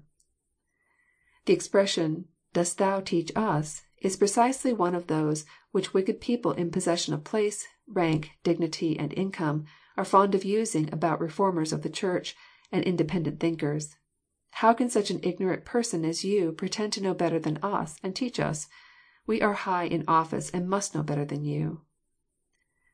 Let us note that this resort to personal abuse and violent language is often a sure mark of a failing cause in religion. Inability to reply to argument is often the true cause of ill temper and personalities. Truth can afford to be patient: error cannot. Let us note that persecution and excommunication are common weapons with the enemies of spiritual religion. When men cannot answer arguments, they often try to silence and intimidate those who use them. The dread of excommunication with the Jew was second only to the dread of death. Calvin remarks It is certain that those who are not subject to Christ are deprived of the lawful power of excommunicating; nor ought we to dread being excluded from their assemblies since Christ, our life and salvation, was banished from them. Musculus observes that this excommunication could not have been without the vote of the majority of the council. Truth is too often with the minorities. Pellican remarks that to be shut out from the communion of the wicked is no dishonour or loss. Ferus, a Romanist, says that this verse should teach the leaders of Churches not to be hasty in excommunicating people, lest they commit as great a mistake as the Pharisees. Barradius, a Portuguese Romanist, makes strong remarks here on the great sin of unjust excommunication. He quotes the text in Samuel which says that the sons of Eli made men abhor the offering of the Lord," and applies to the same point the text in Canticles, where the bride complains that the keeper and watchman who ought to have helped, smote and wounded her. Quesnel remarks that wicked pastors are always impatient that any one should remind them of their duty. Lightfoot observes that this man was the first confessor who suffered for Christ's sake, as John the Baptist was the first martyr. Trench observes that the Pharisees in their rage forgot that the two charges, one, that the man had not been born blind and was an impostor; the other, that he bore the mark of God's anger in blindness reaching back to his birth, will not agree together. 35. — [Jesus heard...cast him out.] An interval of time most probably elapsed between the last verse and the present one. Where our Lord was, at Jerusalem or elsewhere, and what He was doing during the interval, we are not told. We can hardly suppose the events related in the present and following verses and the former part of the tenth chapter took place on the same day that the blind man was cured. There must have been a break. Moreover, the very expression before us shows that the excommunication had had time to be reported and known in Jerusalem. Making every allowance for the public notoriety of everything done by the Sanhedrim, we can hardly suppose that in a day when there was no newspaper, the treatment of the blind man would be public news and reported without some interval of time. As God, our Lord doubtless knew all that had happened to the sufferer, but He did nothing till his excommunication was publicly reported. Burkitt observes, O happy man, having lost the synagogue, he finds heaven." Wordsworth observes, if those who sit in Moses' seat teach things contrary to the law of Moses, and proceed to impose their false doctrines as terms of communion, if they will not receive Him of whom Moses wrote, and threaten with excommunication those who confess Jesus to be the Christ, then no desire of unity, no love of enemies, no fear of separation from parents and spiritual superiors, no dread of spiritual censures and penalties, must deter the disciples of Christ from confessing Him. Our Lord Himself has set the seal of His Divine sanction on these principles. [^And when He had found, etc.'] We should note in this sentence our Lord's kindness and compassion. As soon as His people suffer for His name's sake, He is ready to visit them and speak words of comfort and give special consolation. We see, too, an example of His zeal to turn temporary trials to spiritual gain. Like Him, we should be ready to say to sufferers, Dost thou believe on the Son of God? The world fails thee. Turn to Christ and seek rest." Chrysostom remarks, " They who for the sake of the truth and confession of Christ suffer anything, and are insulted, these are especially honoured. So it was here with the blind man. The Jews cast him out of the temple, and the Lord of the temple found him. He was dishonoured by those who dishonoured Christ, and was honoured by the Lord of angels." We should note that this is one of the very few occasions on which our Lord called Himself directly the Son of God. (See John iii. 18, ch. v. 25, ch. x. 36, and ch. xi. 4.) The word thou " here is emphatic. Others are unbelieving. Dost thou believe? 86. — [He answered and said, etc.'] This is the language of a mind ignorant of many things, yet willing to be instructed. It is like Saul crying, Who art thou, Lord? and the jailer saying, What must I do? When a man begins to inquire about Christ, and ask who He is, it is always a hopeful symptom of his state of soul. It may be doubted whether Lord " here would not have been better rendered " Sir." Chrysostom says, " The expression is that of a longing, inquiring soul." 87. — [^And Jesus said, etc.'] We should carefully notice the extraordinary fulness of the revelation which our Lord here made of Himself. In no case but this and that of the Samaritan woman do we find Him so unreservedly declaring His own divinity and Messiahship. So true is it that " the meek He will guide to judgment," and that things " hid to the wise and prudent are revealed to babes." The poor and despised and friendless among mankind are often those whom He favours with special revelations of His kindness and mercy. (John iv. 26; Matt. v. 10 — 12.) 38. — [And he said, Lord, I believe.'] This immediate profession of faith seems to indicate that the man's mind had been prepared by the Holy Ghost during the interval of time since his cure. The more he thought over his miraculous healing, and the Person who wrought it, the more ready he was to believe in Him as the Messiah. We must not perhaps estimate too highly the extent of this man's faith. At any rate, it had the germ and nucleus of all justifying faith about it, — a belief in our Lord as the Messiah. [^And he worshipped him.'] This seems to have been something more than an action of respect and reverence to a man. It looks like the worship given to One who is felt to be very God. Our Lord accepts it, and says not one word to check it. We cannot suppose that Paul or Peter or John would have allowed a fellow man to give them worship. (See Acts x. 25, and 26; and xiv. 14, and 15; Rev. xix. 10; and xxii. 9.) Chrysostom remarks how few of those whom our Lord miraculously healed, worshipped Him as this man did. Cocceius remarks that when we consider that this act of worship follows immediately on a full profession of faith in Jesus as the Son of God, it cannot be lightly passed over as a mere mark of respect. Ferus observes that there is a thing said of this worshipper which is said of no one else who worshipped Christ. He said, " I believe," before he did it, and I believe in the Son of God." Poole observes that, although the word worshipped," in the Greek, be a word used sometimes to signify that civil respect which men show their superiors, yet it cannot be so interpreted in this place, considering what went before. 89. — [And Jesus said. For judgment, etc.']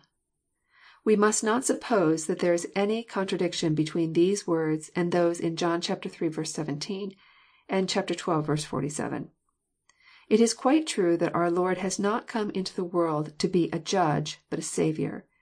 Yet He had come to produce a judgment, or distinction, or division between class and class of characters, and to be the cause of light breaking in on some minds which before His coming could not see, and of blindness covering other minds, which before His coming flattered themselves that they were full of light. In that the expression is very parallel to that of Simeon, (Luke ii. 35,) the thoughts of many hearts were revealed by His coming. Humble minded, ignorant people had light revealed to them. Proud, self righteous people were given over to judicial blindness. (See Matt. xi. 25.) And is not this judgment a common consequence of Christ's Gospel coming to a place or a people for the first time? Minds previously quite dead receive sight. Minds previously self satisfied and proud of their own light are given over to utter darkness and left behind. Those who once saw not see. Those who fancied themselves clear sighted are found blind. The same fire which melts wax hardens the clay. Let it be noted that the Greek word rendered " might be made," would be more literally translated " might become." I do not mean to say that in no case does God ever give over people to blindness, by a kind of judgment, on account of their hardness and impenitence. But we should carefully observe how rarely Scripture speaks of it as God's act. Thus here it is not literally true that He makes them blind, but that they become blind. Augustine remarks, Who are those that see? Those who think they see, who believe they see." He also says, The judgment which Christ hath brought into the world is not that wherewith He shall judge the quick and the dead in the end of the world. It is a work of discrimination rather, by which He discerneth the cause of them which believe from that of the proud who think they see, and therefore are worse blinded." Zwingle remarks :" Judgment is here taken for discrimination, or separation into classes." Ferus says much the same. Chemnitius thinks that our Lord spoke these words with special reference to the false and unjust judgment of excommunication which the Pharisees had just passed. It is as though He would say, " True judgment, a right discernment into classes, is My prerogative. The excommunication of a Pharisee is worthless." Musculus and Gualter think that judgment" here means the eternal decree of God. I came into the world to carry out God's eternal purposes, which are that the wise and prudent should remain in darkness, truth should be revealed to babes. But this seems far fetched. Poole says, " The best notion of judgment here is theirs who interpret it of the spiritual government of the world, committed to Christ, and managed by Him with perfect rectitude and equity. One eminent part of this was His publishing the Gospels, the law of faith. The result of which is, that many spiritually blind, and wholly unable to see the way to eternal life, might be enlightened with saving knowledge, and that many who think they see, should by their obstinate infidelity become more blind than they were from their birth. Not that I cast any such evil influence on them, but this happeneth through their own sore eyes." Whitby remarks that the Greek conjunction here rendered " that " is not causal, but only consequential, as when Christ said, " I came not to send peace, but a sword," meaning the consequence and result of my coming will be to send a sword, and not the object of my coming. He also thinks that the verse has a wide application to the Gentiles sitting in darkness, being enlightened by Christ's coming, while the Jews were blinded. Hengstenberg says, " Those that see are the Jews, in contradistinction to the Gentiles."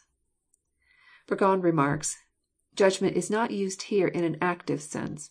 It is the condemnation implied by severing men into good and bad, which was one consequence, not the purpose, of Christ's coming into the world. When Christ came into the world men promptly showed themselves to belong to the state of darkness or of light, and by their arranging themselves in two great classes, anticipated their own final sentence.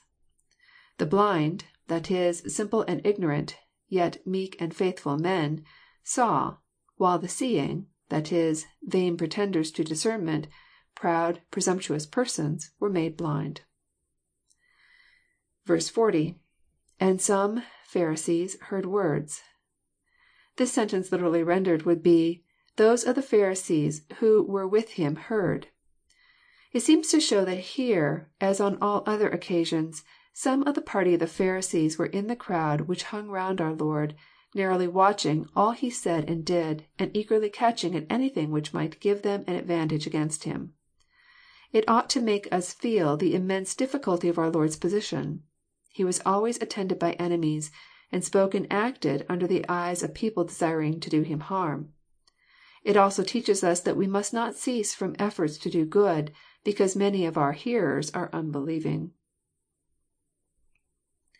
[^And said, Are we blind also?"] This question cannot possibly be taken as a humble, anxious inquiry. It is rather the sarcastic, sneering inquiry of men whose consciences were pricked by our Lord's words, and who felt that He was condemning them. And in what class do you place us? Are we among those whom you call blind? Do you mean to say that we who are doctors of the law see and understand nothing? St. Paul's words to the unbelieving Jews should be remembered here. " Thou art confident that thou art a guide of the blind, a light of them which are in darkness." (Rom. ii. 17.) Blindness was probably the last thing which the Pharisees would allow could be predicated of them. Augustine remarks :" There are many, who according to common usage are called good people, good men, good women, harmless, honouring their parents, not committing adultery, doing no murder, not stealing, not bearing false witness, and in a sort observing the other duties commanded in the law, and yet are not Christians. And these commonly give themselves airs like the Pharisees here, saying, Are we blind also? Ferus observes, This is just the ancient arrogance of the Jews. Jones, of Nayland, makes the pious remark, Give us, O Lord, the sight of this man who had been blind from birth, and deliver us from the blindness of his judges, who had been learned all their lives, and yet knew nothing. And if the world should cast us out, let us be found of thee, whom the world crucified. 41. — [Jesus said unto them, etc.'] Our Lord's answer to the Pharisees is a very remarkable and elliptical one. It may be thus paraphrased :" Well would it be for you if you were really blind and ignorant. If you were really ignorant, you would be far less blameworthy than you are now. If you were really blind, you would not be guilty of the sin of wilful unbelief, as you are now. But unhappily you say that you know the truth, and see the light, and are not ignorant, even while you are rejecting Me. This self satisfied state of mind is the very thing which is ruining you. It makes your sin abide heavily on you." It is needless to say that our Lord did not mean that ignorance makes a man entirely free from guilt. He only meant that a really ignorant man is much less guilty than one who has light and knowledge, but does not improve and use them. No man's case is so hopeless as that of the self confident man, who says that he knows everything and wants no light. Such a man's sin abides on him, and, unless repented of, will sink him into the pit. Let us note what a heavy condemnation this text contains for those professing Christians who are constantly comforting themselves by saying, " We know," — "We are not ignorant," — "We see the truth," while they yet lazily sit still in irreligion, and make no attempt to obey. Such persons, however little they think it, are far more guilty before God than the poor heathen who never hear the truth at all. The more light a man has, the more sin if he does not believe. To infer the salvation of all the unconverted heathen from this text would be unwarrantable, and going much too far. The worst heathen man has sufficient light to judge and condemn him at last, and far more than he lives up to. But it is not too much to say that an ignorant heathen is in a far more hopeful condition than a proud, self satisfied, self righteous, unconverted Christian. Brentius thinks that the expression, " If ye were blind," means, if ye would confess your blindness, and that to say we see is equivalent to a refusal to acknowledge ignorance and need. Chemnitius observes that the expression of this verse teaches that there are two sorts of sinners in this world, those who sin from ignorance and infirmity, and those who sin against light and knowledge, and that they must be regarded and dealt with accordingly. Musculus remarks that nothing seems to gall men so much as the imputation of ignorance and want of knowledge of the truth. The very men who are unmoved if charged with immoral actions, such as simony, adultery, gluttony, or misuse of ecclesiastical property, are furious if told that they are dark and blind about doctrine. The expression, Your sin remaineth," is very worthy of notice. It teaches the solemn truth that the sins of impenitent and unconverted people are upon them, unforgiven, and not taken away. It condemns the modern idea that all sins are already forgiven and pardoned on account of Christ's death, and all men are justified, and that the only thing required is, to believe it and know it.